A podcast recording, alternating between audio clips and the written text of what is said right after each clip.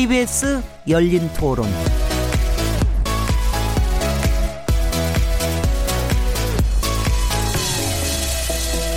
안녕하세요. 묻는다, 듣는다, 통한다. KBS 열린 토론 진행자 시민 김진혜입니다.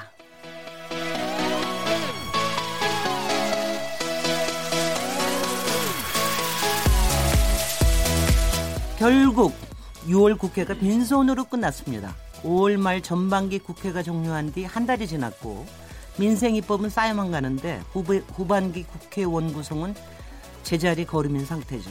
더군다나 이번 원구성 협상의 실타래는 쉽게 풀릴 것 같지도 않아 보이더군요. 국회의장단과 상임위원장 배분을 놓고 여야가 치열한 쟁탈전을 벌이고 있기 때문인데요.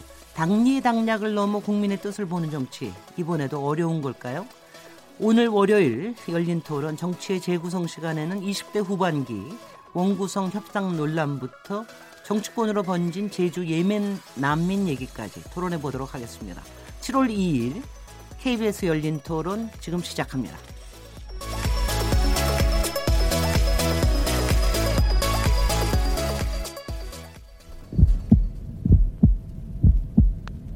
살아 있습니다.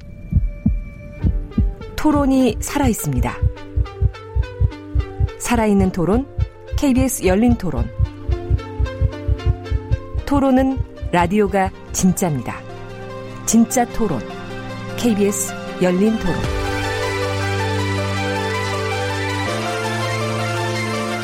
토론에 들어가기에 앞서서 청취자 여러분께서 토론에 직접 참여하실 수 있는 방법 안내해 드리겠습니다. 가장 시급히 해결돼야 할 민생 현안, 하반기 국회에 바라는 점들에 대한 여러분의 의견 문자로 보내주십시오.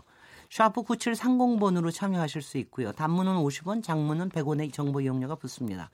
KBS 모바일 콩 그리고 트위터 계정 KBS 오픈을 통해서도 무료로 참여하실 수 있습니다.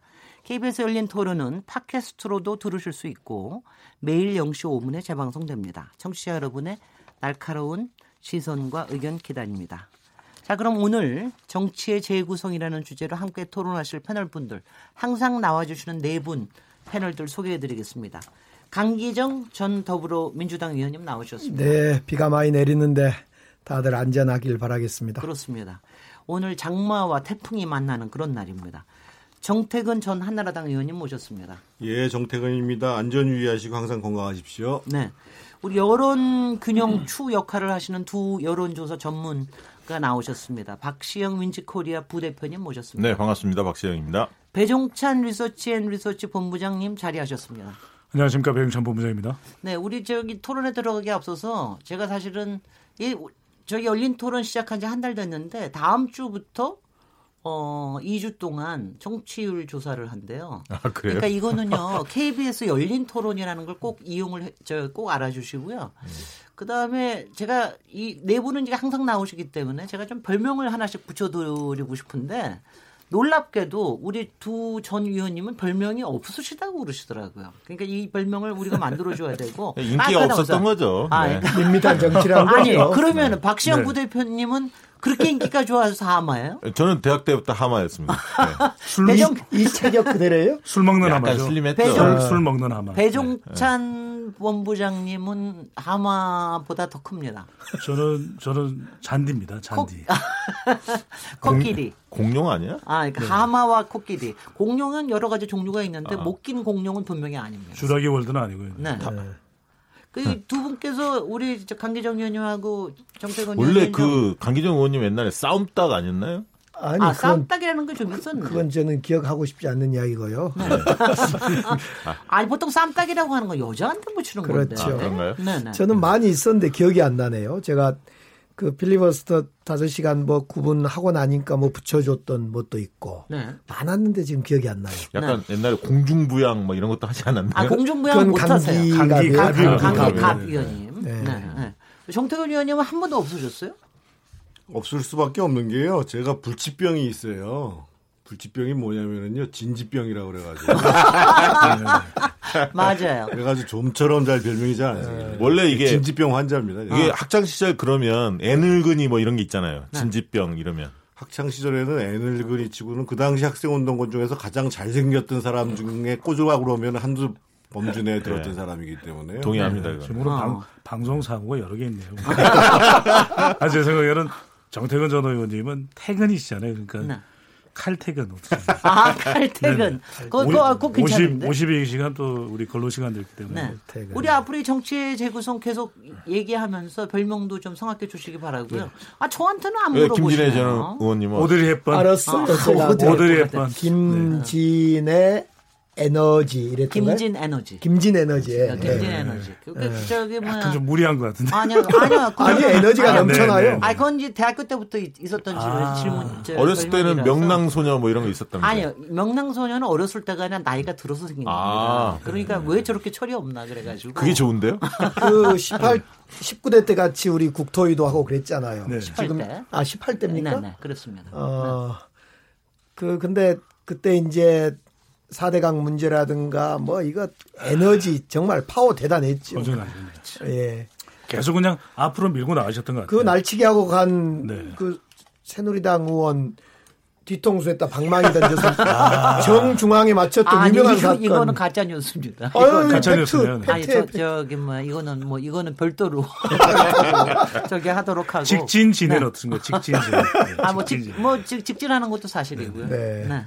하여튼 간에 저기 오늘 정치의 재구성 솔직히는 이제 오늘 우리 첫 주제가 원 구성 협상에 대한 뭐 여러 가지 문제들 가지고 얘기를 하는데 이게 하여튼 간에 국회 얘기만 하면은 이제 하여튼 간에 이게 그렇게 그렇게 저 하여튼 흔쾌하지는 않습니다.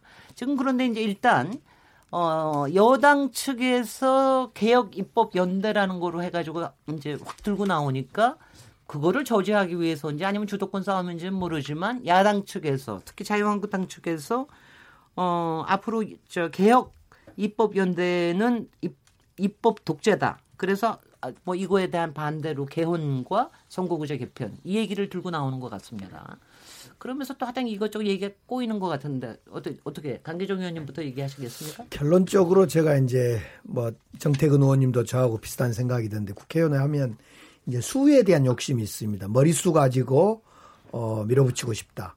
그러니까 지금 국회 선진화법이 있어서 150석 만들어도 할 수 있는 건 아무것도 없습니다. 그러니까 수에 대한 욕심을 빨리 버려야 된다. 이제 그런 생각이 기본입니다. 예를 들면 뭐 무소속 3명 입당해봤자 133석인데 괜히 야당 즉 오늘 조배수 의원도 발악했던데 그거 긴장시킬 필요 없습니다. 그리고 설령 그 어, 개혁 입법연대 156석 만들어봤자 법안 통과시킬 거 하나 없습니다. 그래서 그런 걸로 갈 게 아니라 저는 그 전에 주장했듯이 지금 그 자유한국당, 자유한국당 김성태 원내대표한테 제가 그런 이야기 지난번에 방송을 통해서 했던 대로 어, 개헌과 선거법을 들고 나가는 건 잘한 것 같아요.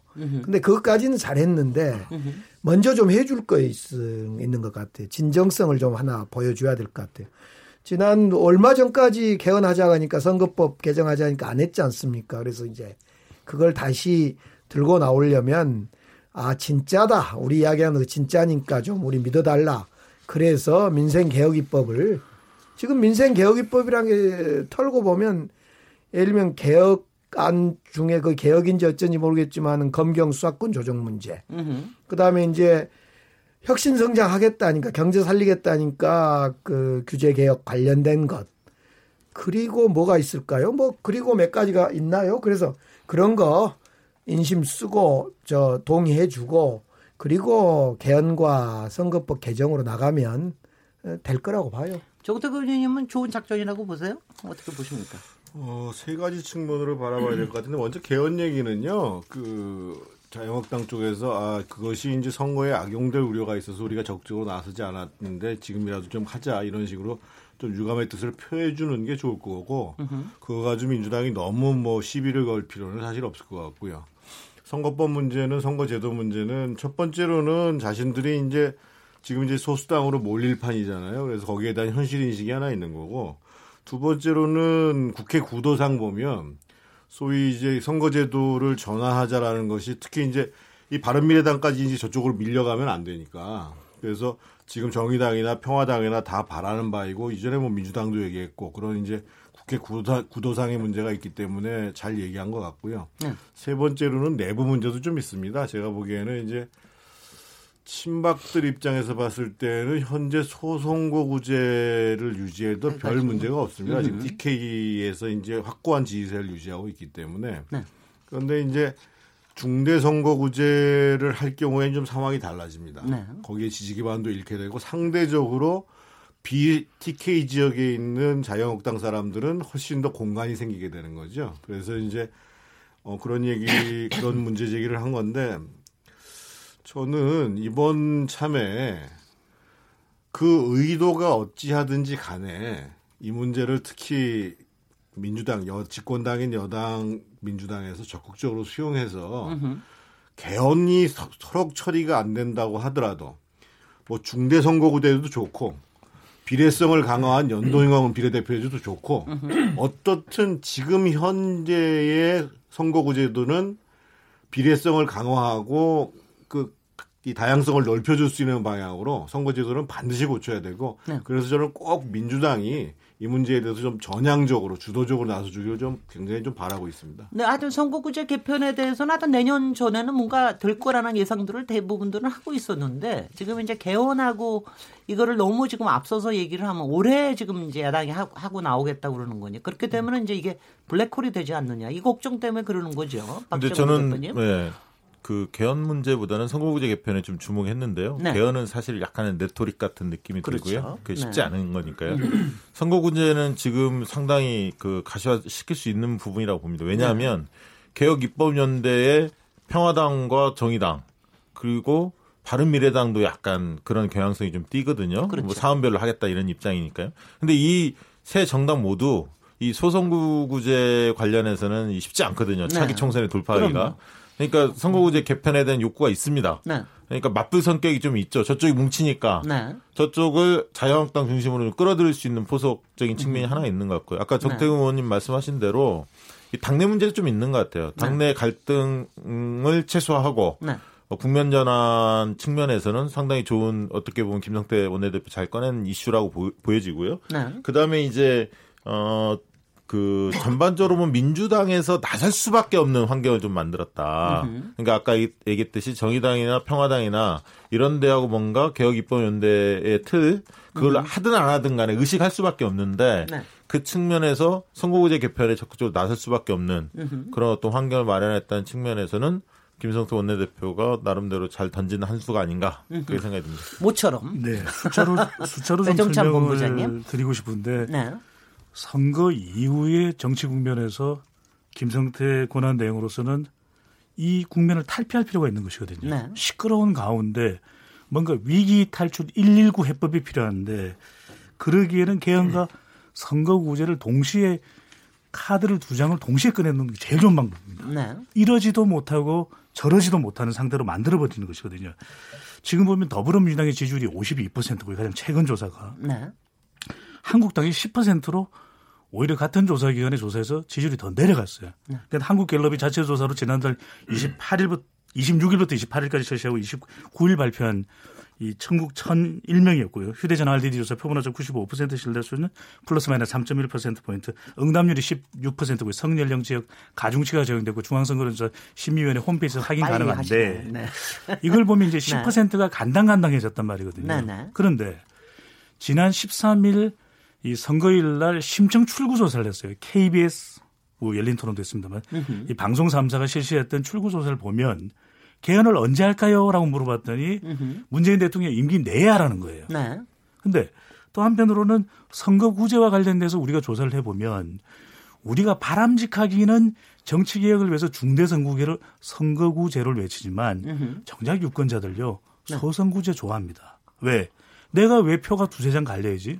내 결정권이 가장 이 결정적이 되는데 무슨 말이야 이렇게 하거든요. 네. 그러면 이렇게 되면 개헌을 안 받아들이기는 뭐하고 근데 지난 지방선거의 결과를 기초단체장 결과를 이 국회의원 선거구에 대입을 해보면 이 민주당이 230억 30석이 나와요. 네, 그렇다 그럽니다. 그리고 이 자유한국당 50석 나오거든요. 네. 그럼 이걸 중대선거구제를 받아들이기 곤란합니다. 그러면 민주당으로서는 개헌 논의를 안 할 수도 없고, 근데 이 개헌 논의가 하루아침에 끝나는 것도 아니거든요. 그런데 또 중대선거구제 우리 바람직하다고 이야기해 왔는데 민주당이 이거 받아들일 수 없거든요. 네. 그러면 꼬여버리는 겁니다. 그러니까 네. 한국당 김성태 권한 대행으로서는 여론상으로 볼 때 아, 이 카드를 꺼내면 이거 동면 상대로 들어갈 수 있는 밑장 깔기 가능하겠다. 네. 저는 이 전략으로 보여집니다. 근데 네, 이제 정, 네, 어, 강기정 의원님. 김성태 의원이 이제 이슈를 던지는 수밖에 없다. 저도 이제 이 방송에서도 지난번에도 몇 번 그런 말씀을 드렸는데 그건 던질 수 있는데 문제는 이것이 국민들에게 진정성 있게 다가갈 거냐의 문제입니다. 지금은 국민들이 들을 때 매우 정치적 언어로 들리거든요. 개헌하자, 선거법 하자. 아, 새누리당, 아, 자유한국당 너희들 안팎으로 죽을 것 같으니까 또 개혁연대까지 오니까 너희들 또 술수 부리구나. 다 한단 말이에요, 국민들이. 그래서 진정성을 다시 한번 보여줘야 될 것 같고 특히 이제 우리 여당이나 문재인 대통령, 우리 정부는 문재인 대통령도 야, 더 이상 개헌 당분간 안 한다 이렇게 했잖아요. 지난번에 이제 국회에서 꼼짝을 안 했기 때문에. 그래서 우리 여당이나 우리 정부도 이제 개헌을 근당해서 뭐 계속 안 할수 없는 거고 뭐 감정이 아니기 때문에 단 음, 야당이 진정성을 보여주는 행위 그것이 아까 말씀드렸듯이 남북 정상 합의서 뭐 국회 비중 같은 뭐 예를 들면 이런 절차 그리고 어 혁신 성장 경제 문제 푸는데 좀 협조도 좀 하고 이런 것이 전제되면 우리 민주당이나 또 정부 민- 문재인 정부 우리 정부도 이렇게 해야 될 거라고 맞고요. 될 것 같고 마지막으로 한 가지 말씀드리면 지금 국민들은 소선거구제를 주, 우리 배보 부장님 말씀처럼 소선거구제를 좋아할까 아닐까 뭐 이런 고민해서 저는 이렇게 보는데요. 결국은 비례성 즉 정당 명부제를 강화하든 어쨌든 비례성을 강화해 놓고 중대선거구제로 하면 이제 의원들이 지역구에 매달리지 않고 정말 자기의 정책과 그 국가 나라 비전을 가지고 일할 수 있는 걸로 가는 거 아니냐. 그래서 그냥 예를 들면 광주 국회의원 한 지역구 3명만 뽑고 나머지 지금 8명인데 좀 숫자 어떻게 될지 모르겠지만 한 서너 명은 그냥 정당 투표로 뽑는 겁니다. 그렇게 네. 하면 어쩔까라는 생각이 들어요. 그러면 좋아하지 않을까. 네. 네, 네. 박수. 아, 예, 예. 저 아니 먼저 말씀하실. 정태근 정태근 의원님 꼭 얘기하고 싶, 싶어 하실 예, 것 같아요. 그 일단 개헌과 선거구제를 반드시 연동시킬 필요가 없다는 거예요. 네, 네. 그래서 대통령제 하에서도 어, 선거제도를 변화시키는 것이 충분히 가능하고 그것이 합의 가능하면은 개헌 이후에 이전에라도 할 필요가 있다는 생각이고 두 번째로 말씀드리는 것은 개헌 문제도 너무 어렵게 생각하지 마시고 지금 현재로 봤을 때의 야권에서 내각제나 의원 그 집정부제 같은 형태를 주장하기가 쉽지 않습니다. 네. 그러면 권력구조 문제에 대해서 어, 중임제, 대통령제 정도를 합의를 보고 나머지 거에 대해서 너무 지금 민주당에서 뭐 이념적인 내용들 이런 걸 반영시키지 않으면 개헌도 충분히 가능합니다. 가능하고 그래서 마침 2022년이 되면 지방선거하고 대통령 선거하고 같이 치러야 시점이고 제가 꼭 말씀드리고 싶은 이 세 번째인데요. 사실은 그 선호도가 유권자에 따라서 다를 수가 있습니다. 그리고 민의를 존중하는 것도 맞습니다만 제가 좀 우리 청취자 여러분들 그리고 유권자들한테 도발적으로 말씀을 드리면 모든 저는 모든 정책과 모든 제도를 민의를 따라야 된다는 거에 동의하지 않습니다. 예를 들면 선거라는 것도 선거에서 당선될 수밖에 없는 다른 방법이 없기 때문에 선거를 통해서 선출하는 것이지 우리 대통령 선거 바로 직전에 해봤습니다만 그 전에는 박근혜 대통령이 됐잖아요. 네. 그래서 지금 깜방 갔잖아요. 그걸 누가 선택한 건데요? 유권자들이 선택한 거거든요. 그래서 더더군다나 이게 소선거구제가 맞냐, 비- 연동형 비례대표제가 맞냐, 중대선거구제가 맞냐라는 거와 관련해 가지고 어떻든 지금의 제도를 바꾸는 데 있어서 정치권 내에서 합의 수준이 제일 높은 부분들이 선택이 되면 그거를 가지고 반대로 유권자를 서- 설득하라 이겁니다 기본적으로. 그러니까 지금 독일 같은 경우가 지금 이제 경제가 어느 정도 가고 있는 것 중에 가장 큰 게 그 반대에도 불구하고 슈레더 시절에 3인당에서 노동개혁 해서 사실은 메리켈이 그 지금 바탕에 서 있는 거거든요. 그래서 특히나 선거제도 같은 경우에는 어 정치권 내부의 합의 하지만 기득권을 옹호하는 합의에 대해서는 동의하지 않죠 국민들이 네. 그런 게 네. 아니라 그러면 동의해요. 네, 근데 네. 우리가 그동안 토론했을 때도 계속 그게 나왔어요. 네. 선거 선거구제 개편은 네. 선거법으로 별도로 할 수도 있다. 이거 계속 충분히 나왔죠. 할수 있기 때문에 꼭 개헌하고 연동시킬 일은 아니다. 그러니까 개헌과 네, 선거구제. 관련해서 잠깐 말씀을 드리면 박시영입니다. 네. 그 개헌 문제에 대해서 아까 권력 구조에 대해서 정태근 의원님께서 그 4년 연임제에 대해서 전향적으로 받아들일 수도 있을 것 같다. 지금 환경에서는 야당이 이렇게 말씀 주셨는데 상당히 그 의미 있는 얘기입니다. 왜냐하면 국민들이 볼 때는 국회를 신뢰하지 않거든요. 네. 그렇기 때문에 이원 집정부제나 내각제보다는 4년 연임제에 대한 선호도가 훨씬 높은 겁니다. 그 국민들이 몰라서 그런 게 아니에요. 그래서 저, 저는 그런 부분에 대해서는 민의를 존중할 필요가 있는데 아까 이제 선거구제 관련해서는 저는 설득할 수 있다고 봅니다. 뭐냐하면 전제가 있습니다. 그러니까 의원 정수를 어떻게 할 거냐. 네. 이런 부분에 대해서 지역구를 줄일 수 있고 비례성을 높여서 어 전국구 의원들을 높여서 네. 어 연동형 비례 비례제 네. 이거를 도입한다. 만약 이렇게 하면 국민들이 박수를 칠 겁니다. 네. 그러나 지역구는 지역구대로 그대로 두고 비례성 별로 안 높인 상태 속에서 중대 선거구제로 바꾼다? 이러면 또, 그 벽에. 부딪힐 가능, 네. 가능성이 상당히 크다는 거예요. 의심이 그러니까 생기죠. 그런 측면에 어, 국회 스스로가 각 정당이 좀 슬림하고 기득권을 내려놓는 걸 전제로 해서 전향적이 낸다면 얼마든지 저는 국민들 설득할 수 있다고 보는 거죠. 네. 한마디만 제가 네, 덧붙이면은요 정선생님. 어떤 경우를 예를 들면 중대 선 어, 제가 어느 걸 선호하는 게 아니라 중대 선거구제가 돼도 의원 수는 줄 수밖에 없습니다. 왜냐하면 표의 등가성 문제들을 계속 고려할 수밖에 없기 때문에 예를 들면 지금 서울에서 예를 들면 성북구, 강북구 같은 경우가 지금 두 명, 두 명씩 네 명일 거잖아요. 근데 네. 거기를 만약에 하나의 선거구로 한다. 그러면 표의 등가성 문제 때문에 세 명으로 줄 수밖에 없어요, 기본적으로. 네. 근데 그렇게 합리적 의견을 받아들인 적이 없더라고 국회가.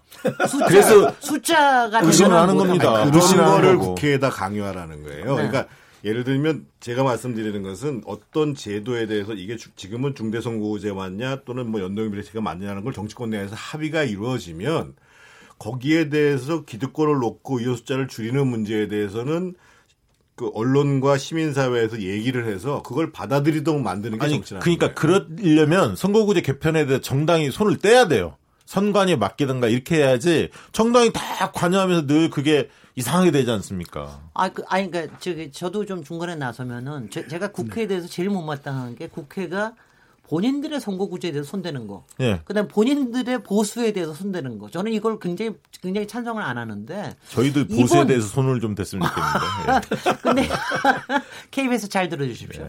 네, 근데 이제 이거 이거 이게 뭐냐면은요. 아마도 이번에 선관위에다가 이거를 위임을 해서 그 부분에 대해서 우리가 저기를 한다 이러면은 국회가 박수 엄청나게 아, 것 그럼요. 같은데요. 네, 박장부 대표님. 네. 쉽지 않을 걸로 보여지고요. 네. 예, 그- 그래서 쉽지가 않은 거의 안, 거의 안 될 거 우리 얘기하고 있습니다. 네. 그 선관위 위임을 한다는 것 자체가 네. 충분히 그 과정에 대해서 신뢰할 수 있어야 되고 또 그것을 기꺼이 선관위가 감당할 수 있어야 되는데 국회를 배제하고 그런 의사결정을 내리는 것도 법률로 정해야 되는 것이기 때문에 쉽지 않을 걸로 보여지는데 네. 주목해야 되는 부분은 과연 이것이 답이 검세 나올 수 있느냐. 왜 김성태 권한대행이 이 주장을 했을까. 네. 근데 관련된 조사가 국회에서 발주한 여론조사도 있었거든요. 네. 여론조사도 있었는데 그 당시에 이런 조사에 대한 반응 또 김성태 권한대행 이전에 이 원내대표 시절에도 이런 내용들을 카드를 내밀었거든요. 네. 근데 그 당시에도 보면은 이 자유한국당 의원들과 이 의견 일치를 보지 못하는 경우들이 많았습니다. 그 이야기는 비례대표를 더 늘리는 게 맞느냐, 줄이는 게 맞느냐도 지금 여론에서 합의가 이루어지지 않았고, 그리고 비례, 비례형 연동 대표제에 대해서도 국민들이 아직까지 잘 이해를 못하는 부분도 있거든요. 네. 그 이야기인 즉슨 이 카드를 꺼내든 게 당장 답을 그래서 구하겠다는 의도가 아니라는 것이거든요. 네. 국민들이 받아들 예. 네, 국민들이 받아들일 때는 분명히 이것이 이 카드를 꺼내 놓았을 때 당분간은 당의 내용을 외부의 이 두 장의 카드 하나는 개헌, 하나는 중대선거구제의 개편 이것으로서 무마할 수 있다라는 것도 다분히 깔려 있다라는 것이죠. 그래서- 당연히 그렇죠. 네. 네. 그래서 그런 이 카드 두 장의 카드를 누구나 생각할 수 있음에도 불구하고 어 이렇게 나올 거라고 생각했기 때문에 그리고 김성태 원내대표는 던졌는데 이것이 호응을 못 받고 있고 청와대나 우리 여당이 좋다 하자라고 못한 것이 그 진정성 참 뜻인 것 같아요. 네. 참 뜻이 지금 당내 이 해결하고 또 뭐 살아날 구멍 찾다 보니까 던지는 카드로 가지고는 저 여당이나 사람들을 설득을 못한 것 같아요. 네, 재밌는. 조사를 과거에 네. 해본 적이 있는데 지역구 의원을 신뢰합니까? 예를 들면 비례대표를 더 신뢰합니까? 이렇게 조사한 적이 있었어요. 네. 그러면 지역구 의원들을 더 선호합니다. 음, 국민들은 그런 네. 그런 측면에서 비례대표의 공천 과정, 그러니까 각 직능이나 부분을 대표하는 소수자를 대변하는 원래 취지를 각 정당이 잘 살릴 필요가 있고요. 네. 비례대표 의원들이 정말 분발해야 합니다. 그래야 그런 어떤 여론들이 형성이 되지. 이거 무슨 이론적으로 이게 맞으니까 이렇게 비례성을 더 높여라? 잘 못 받아들일 가능성이 있다는 거예요. 그러니까 이게 많이 맞물려 있다는 거죠. 그런 것 같아요. 그 조금 얘기를 저, 요- 얘기를 어 요 제가 좀 도발적인 지- 그 말씀을 계속 드리는데요. 음. 도발 좋습니다. 지역구 비례대표를. 가지고 유권자한테 물어보는 것 자체가 잘못됐다고 보는 거예요. 무슨 얘기냐면 아, 일 잘하고 능력 있고 정직한 국회의원을 좋아하는 거지. 그게 지역구라는 거하고 비례대표라는 거하고 어떻게 갈리냔 말이에요. 예를 들면 지역구에서 이당 저당을 계속 옮겨 다니면서 사선을 하신 분이 계세요. 네. 우리나라에서 지금 짧은 기간 내에 가장 많이 정당을 옮기신 분이에요. 그분 계속 당선되고 있어요. 무소속으로 당선되고. 왜요? 네. 실명 좀 이야기 좀 해보세요. 이게 왜 가능하냐면 근데 그분이 계속 그분한테 쥐어지는 게 뭐냐면 지역구 일을 SOC 사업 이런 걸 해결하라 이거예요. 네. 그럼 나라 전체로 보면 이게 바람직하냔 말이에요, 이게. 네. 그래서 아, 제가 그럼- 말씀드리는 거는 그러니까 우리가 저는 민의를 존중한다는 거하고 정치가 또 하나 해야 될 것은 뭐냐면 미처 민의가 생각하지 못한 것들에 대한 방안을 제시해 줄 수 있는 게 정치인 거예요. 네. 그런데 그걸 똑같은 방식으로 계속 물어보고 유권자들이 이렇게 선호하니까 그렇게 가야 된다? 네. 박시영, 권력을 위임할 네. 필요가 없는 거예요. 박시영 부대표님, 네. 여론조사 항목을 그런 식으로 띠- 설계하지 아니 마십시오. 저희 회사가 한 건 아니고 어, 그거를 보면 반성할 대목이 있죠. 저는 네, 네. 예를, 예를 들면 굉장히 과거에 네. 비례대표 한 15대, 16대 뭐 이럴 때는 기억나는 의원이 있었어요. 16대는 김진애 의원 같은 경우도 기억이 났었고 18대니까. 18대인가? 아이씨. 기억나는 의원들이 있었는데 네. 옛날에 강기가 어허. 거기도 아 지역 저 18대, 말고요? 18대 같이 있었어요. 네. 그러니까 비례대표 의원 중에 잘하는 의원들 기억나는 시절이 있었어요. 네. 근데 어느 어느 시점부터는 몇 분 기억이 안 나요. 각 네. 당에 네. 활약이 별로 없다라는 거예요. 이게 좀 분발해야 한다는 거예요. 그러니까 이제 우리 민주당도 좀, 좀 빠진 이야기, 다른 이야기인데 요즘 이제 지역위원장 신청을 지금 끝냈잖아요. 네. 근데 예전에는 비례대표는 지역위원장 근처도 안 갔죠. 어, 못 가게 만들었거든요, 당에서. 비례대 표가 지역위원장 신청하면 야, 당신은 전문성 살려서 비례대표라는 거지. 어, 전국과라는 거지. 어디 지역구에 넘나들고 있어. 이랬는데 이번엔 다 허용을 했어요. 보니까. 이거 다는 아니고 한 절반 정도가 신청했던 아니, 원한. 사람은. 네, 네. 예전에는 원해도 못 하겠는데 그런 걸로 보면 확실히 이- 저는 저도 도발적인 발언 네. 비례대표는 없애야 되는 거예요 이것은 정확히 직역과 특정 그 협회의 대리인을 보내는 거예요 비례대표입니다 지금대로 가면 네. 저기, 의원님은. 아닙니다. 아니 뭐, 저- 뭐, 뭐 아니 뭐냐면 좀만 저 빼고 네네. 얘기하지 마시고요. 예. 우리 이거 가지고는 또 별도의 네, 자리가 예. 또 있을 거니까 네. 오늘 여기서 하지 마시고요. 우리 부분에서 아니 그러니까 선거구제 개편이 사실 정치의 재구성에 굉장히 큰 영향을 미치기 때문에 얘기를 안 할래 안 할 수가 없고요. 이 과정에서 바른미래당의 스탠스에 굉장히 재밌는 스탠스가 나오고 있어요. 그러니까 개혁 입법 연대를 여당이 얘기할 때는 바른미래당이 빠졌었는데 요 부분에서 주승용 의원이 이런 얘기를 하셨어요. 민주당이 주도하는 개혁 입법 연대 적극 동참해서 157석을 뛰어넘는 184석이 되도록 그러니까 3분의 2가 된다는 얘기죠. 확실하게 힘을 보태야 된다. 이런 발언을 하셨어요. 그리고- 이거는 네. 안철수, 유승민으로 상징되는 네. 어떻게 보면 바른 미래당의 두 분의 네. 어, 지도자라고 볼 수 있겠죠. 네. 그 당의 중심축이 빠졌지 않습니까? 지금 네. 물러났지 않습니까? 네. 그러면서 김관영 원내대표가 들어섰어요. 네. 호남 출신의 국민의당 그렇죠. 출신이죠. 그렇죠. 그러다 보니까 주승용 의원도 마찬가지지만 과거에 유승민, 안철수 두 분은 민주당이나 현 정부하고의 협력적인 측면에서는 굉장히 좀 단호했습니다. 네. 좀 비판, 견제 이쪽에 중심을 많이 두셨죠. 네. 그러면서 이제 선거가 끝났고 지방선거가 끝났고 김관영 원내대표가 들어서면서 좀 호남 출신들, 국민의당 과거의 출신들의 목소리가 좀 커지는 목소리 것 같아요. 것 같아요. 그래서 네. 왜냐하면 총선 때 이런 형태로 만약에 다당제 구조에서 총선을 치를 수도 있기 때문에 네. 그럴 경우에는 계속 과거의 바른미래당 스탠스로 임하다가는 본인들이 재선 고지에 오를 수가 없거든요. 네. 네. 박시영 하마님의 말씀이셨습니다. 배종찬 코끼리님. 그런 현상이 나타나는 것은 이제 바른 미래당의 지지율이 워낙 낮은 것이죠. 네. 특히 호남을 기반으로 했던 국민의당 출신 의원들은 당장 총선을 걱정할 수밖에 없거든요. 물론 그건 좋은 일입니다. 또 그것을 통해서 연대 또는 그 높은 단계의 연정까지 가게 될 경우에 다음 총선에서 경쟁력을 분명히 가질 수가 있거든요. 이 민주당의 높은 지지율이 아닌 미래당의 낮은 지지율도 아 나 지역을 위해서 할 일은 했다. 네. 또 국가를 위해서도 할 일은 했다. 그런데 중요한 것은 결과적으로는 유권자들이 이런 개혁 입법 연대를 잘 알 거냐라는 것이 문제입니다. 네. 지금도 이런 일련의 일들이 유권자들에게는 친절하지 못하고 또 불편하게 들릴 수 있는 부분이거든요. 그렇다면 가장 중요한 건 우리가 앞서도 이야기를 했지만 두 장의 카드 왜 개헌과 이 선거구제 개편을 한목에 가져가는 건 사실 국민들이 용납할 수 있는 부분은 아니거든요. 네. 그러니까 개헌 중에서도 빨리 합의를 할 수 있는 부분이 있습니다. 지방 분권을 강화하는 부분들 그리고 이 비례성을 강화하는 원칙 헌법에 명시되어 있는 부분들을 또 우리가 하는 부분들 이런 부분들은 얼마든지 미리 할 수 있는 것 아니겠습니까? 의석 배정 방식도 그렇고요. 이런 부분들을 먼저 가져가라는 쪽은 논의를 접근을 하고 또 바른미래당의 의원들도 그 부분은 국민들의 여론이 뒷받침되는 부분이기 때문에 가능한데 이것을 선거구제랑 같이 엮어가는 부분들은 좀 너무 지나치다. 네. 지금 이런 얘기들이 막 나오는 게 우리 지금 아직도 원구성 못하고 상임위원장 배분도 못하고 막 그래서 여기에서 뭐 주도권 싸움을 하기 위해서 그러는 게 아닌가 하는 싶기도 한데 왜 또 지금 원구성이 이렇게 안 되고 있는 겁니까? 시기적으로 지금 국회의원 임기 4년 중에 시기적으로 딱 지금부터가 이제 차기 총선의 자기 고민입니다. 뭐 그렇죠. 다른 것은 가치 기준으로 볼 때 후순이고 지금은 최고의 가치, 본인의 가, 가치와 기준선은 다음 총선의 유불리를 따지는 건데요. 지금 이제 원구성 문제가 뭐 결국 그 문, 문희상 차기 이제 국회의장 될 분, 우리 민주당 후보, 후보로 뽑힌 다음 날 제가 이렇게 잠깐 만나서 뭐 말씀을 드렸더니 어째요 의장님이 언제 되십니까? 이렇게 물었더니 아마 재헌절 날 되면 빠르겠네요.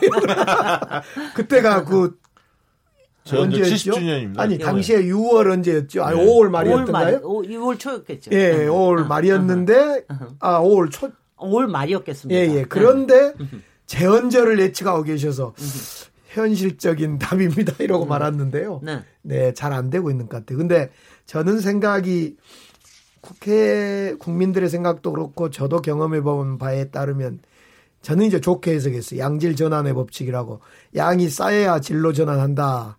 목에 차야 이것이 원구성이 되지요. 지금 누가 그래요. 지금 원구성 빨리 해놓으면 김성태 원내대표가 물러나야 된답니다. 그러, 맞습니다. 예, 예. 너무 빨리 하면 물러난 시기가 빠르니까 이 김성태의 속도 조절론에 의해서 원구성은 된다 이렇게 표현을 하더라고요. 급할 게 없는 거죠. 정태현, 정태현님. 아니, 김성태 원내대표는 뭐 원구성이 된다고 해서 물러난다는 얘기를 안 했고요.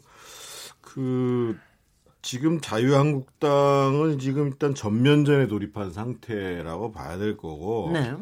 아까 이제 주승영 의원이 개혁 입법 연대 말씀하시는데 그러니까 어 지금 바른미래당 입장에서 보면 본인의 존재 이유를 설명해 줘야 되거든요. 그러면 제가 보기에 바른미래당은 소위 이제 실용적이고 합리적이고 유능한 정당의 모습을 보여줘야 되는데 지금 무슨 개혁 입법 연대를 얘기할 때가 아니고 네. 예를 들면 정부에서 지금 보유세 문제 강화를 보겠다는데 아무도 누가 얘기를 하는 사람이 없어요. 그 최저임금 예를 들면 지금 일자리 문제가 그렇게 문제돼서 큰 논란 됐던 부분들이 과연 최저임금 상승률 문제를 어떻게 할 건데 지금 최저임금 위원회가 지금 돌아가지가 않아요. 지금 상황, 상황 자체가 네. 이런 문제부터 시작해서 뭐 일상에 있어서는 뭐 지금 이미 소득주 성장 뭐 혁신 성장하면서 인사 개편이 이루어졌잖아요. 그런 문제 그리고 야적되어 있는 라돈친데는 지금도 아직도 이제 주민들의 원성거리가 되고 있고 그러니까 바른미래당 바른미래당은. 자기가 해야 될 일이 지금 뭔가라는 거에 대한 생각들을 정립하고 있지 못하니까 네. 그러니까 이유수도 저유수도 그냥 얘기를 하는 거고 지금 자유한국당은 거의 이제 뭐 지난번 의총에서 이제 홍문정 의원이 이제 필요하다면 뭐 이념과 계파에 따라서 분당도 불가피하다라는 얘기를 공개적으로 이제 언론에서 이제 보고 있는 자리에서 얘기한 건데 제가 보기엔 뭐 이념의 차이는 별 차이가 없는 거니까 결국 개파 문제고 그러면 이제 그 상황까지 갈 거냐 말 거냐 뭐 이 상황이라고 봐야죠. 우리 저기 각 당의 내부 문제 얘기하기 전에 네. 이 국회의 원구성과 상임위원장 배분에 대한 얘기를 조금만 더 해보도록 하겠습니다. 지금 사실 통상적으로 별로 크게 문제가 없이 이렇게 진행되던 게 네. 이번에 지금 이제 벌써 저 지방선거 끝난 지도 벌써 이제 3주일 됐습니다. 거의. 네. 그런데 왜 이렇게 왜 이렇게 진전이 안 되냐? 그 아니- 이게 자유한국당에서 원, 원치 않고 있기 때문에 네. 시간을 끌고 있는 거- 것이냐? 원래 이제 대충 그? 국회 분위기에서는 이번 주부터 좀 협상이 이루어질 거다 네. 에, 이렇게 보고 있는데 아마 주 말쯤 가야 이제 시작할 겁니다. 왜냐하면 아까 10, 7월 17일 얘기를 했는데 네. 7월 17일 재연절이 외국에서도 손님들이 많이 오시거든요. 그렇죠. 그때는 반드시 국회의장이 계셔야 합니다. 네. 그러니까 그때까지는 선출을 할 겁니다. 네. 그리고 쟁점이 많긴 하지만 또 그렇게 많은 것도 아니거든요. 법사위원장 누가 할 거냐. 네. 관행적으로는 야당이 주로 했거든요. 국회의장을 여당이 했을 경우에. 법사위원장, 운영위원장. 그다음 운영위원장, 예결위원장이 있는데 이제 네. 법사위원장이 지나치게 옥상옥이 돼 있어요. 네. 모든 지금 원래 자구 수정하고 기존 법률에 충돌하냐 안 하냐 상임위에서 올라온 법안에 대해서 그렇게만 해야 하는데 법사위원이 위원장이 정치적 판단에 의해서 그거 나 보류 이러면 전혀 그 본회의 회부가 안 되거든요. 그러니까 네. 법사위원장 권한 문제를 좀 논의할 필요는 사실 있어요. 국회 개혁의 첫걸음이라 저는 보는 편인데요. 네. 그거 외에는 또 이제 교문위 네. 교문위가 지나치게 산하 기관이 많거든요. 그래서 그거를 좀 나눠야 하는 거 아니냐. 음. 교육위하고 문화관광 체, 문화위하고. 어, 네. 음. 체육위하고 좀 나누자. 이 문제가 있고 그러면서 이제 8대 7대 2대 1 보통 18석인데 19석을 늘릴 거냐 말 거냐. 뭐 요 정도 문제이지 큰 문제는 별로 없습니다. 이게 네. 배종찬 본부장님. 여론으로 볼 필요가 있는 게 선거 사후 현상이거든요. 네.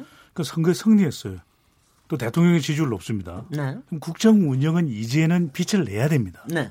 그러면 대통령실은 자유로워야 되는 것이거든요. 네. 그리고 공약은 통과가 돼야 됩니다. 그렇습니다. 그럼 여기에서 다툼이 있으면 안 되는데 그것이 중요한 것이 바로 운영이거든요. 네. 청와대에 대한 이 국정감사를 하지 않습니까? 네. 그리고 법사위는 법안이 통과되거든요. 네. 그 다른 위원회와 다르게 이제는 일사불란하게 국정 운영이 되어가는 모습을 국민들이 지켜봐야 되기 때문에 네. 이 부분에 대해서는 양보가 힘들다라고 여론도 볼 수 있는 것이거든요. 네. 그렇다면 국민 여론이 그렇게 볼 때 우리가 이것을 강력하게 추진해 나가야 된다라는 것도 일견 설득력이 있는 것이고요. 네. 또 그런 부분에 대해서 운영위와 법사위를 다 놔줘 버리면 야당으로서는 제일 야당이 견제할 건덕지가 구실이 없어지는 것일 수도 있거든요. 네. 그렇다면 이것은 버틸 수밖에 없는 그런 현상이기도 한 것이죠. 네. 강기정 의원님 그렇게 보세요? 결국 이제 국회는 대화 타협이고 때로는 투쟁도 하지만은 대화 타협인데 어느 지점이 합리적인 대화 타협의 지점일까 보면요. 운영위는 국회와 운영과 관련된 거니까 일당이 하는 겁니다. 그러니까 민주당이 하는 거에 맞아요. 이것은 제 일당이 하는 거고 대신 이제 법사위는 저는 법사위는 폐지돼야 될 위원회다라고 보는 입장인데 오늘 도발적인 분들이 너무 많네. 아니 저는 법사위 때문에 아니, 늘 그 의견이 많은 거 아닙니다. 예, 네. 우리 경험했잖아요. 네, 상임위에서 올린 거 번번이 네. 법사위에서 고쳐져 버리고 이것도 글쎄요. 아주 문제된.